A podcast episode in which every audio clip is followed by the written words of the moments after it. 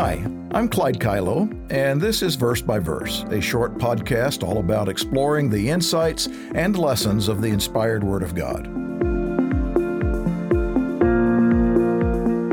Today we're in the book of Psalms, chapter 104, which is entirely devoted to the author musing on the greatness of God. Toward the end of the chapter, in the next to last verse, verse 34, the author expresses his hope that May my meditation be sweet to him. I will be glad in the Lord. The word sweet in Hebrew means pleasant, pleasing, or pleasurable. So the contemporary English version reads, I hope my thoughts will please you, because you're the one who makes me glad. I find that statement quite interesting to be inserted into this psalm because at first read it doesn't seem to fit. For 33 verses, he has been praising God and then suddenly switches to interject a personal reflection like, I hope my meditation, my line of thinking is something God is really pleased with. But on further thought, I think it is something that can be instructive to us. Consider this. The author of this psalm obviously put a lot of time first into simply thinking about God. You can't write this much, this well, this descriptively without giving it a lot of thought. He obviously considered how can I describe all these many qualities of God? And then how can I turn those thoughts into words praising and honoring and worshiping Him? Verse after verse, he so beautifully and metaphorically describes many of God's qualities of power and incredible creativity, His kindness toward humanity and the rest of His creation, his wisdom and glory. So when he called it his meditation, that was exactly the correct word. Meditation is deep contemplation, musing, pondering, a concentrated, studied reflection on something.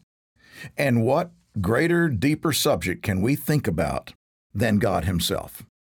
But then, after working to express all of his thoughts it's as though he has an overwhelming sense of how inadequate he was as a mere mortal to try to capture in his limited human vocabulary the greatness of God. So he offers this hope that God, who knows our hearts, even though we may not be adequately able to express all that we feel, that God is happy with his thinking. You know, I, I picture in my mind that when he was praying to God, he might have said something like, I wish I could express in a better way or more fully all that I'm thinking, but I just pray that what I'm thinking is something that is very pleasing to you. And then later, when he actually wrote down these thoughts in this poetic fashion, he phrased it, May my meditation be sweet to him. I, I guess that's how I envision this because, well, that's how I have felt from time to time. Have you ever felt that way? If you have ever spent any time at all reflecting on God's greatness, I suspect that you have had the sense from time to time that words just fail me. It's hard to express completely to God the awe that we sense for His magnificence, His glory. Well, what do you think God might feel at times like that? Times when He sees us thinking about Him, appreciating Him, expressing our love toward Him. Well, consider how often God must hear His name used in vain every minute of the day. He hears so much people connecting His name with cursing at other people, or even cursing at Him in anger, blaming Him for things gone wrong, or how often does he hear his name rendered meaningless with what is really a rude cliche that I won't even dignify except by its initials, OMG? What's your name? How would you feel if it was your name that you were hearing on the lips of millions of people every day as they cursed or used you as a shallow type of epithet? The Almighty Holy God of the universe deserves more than that.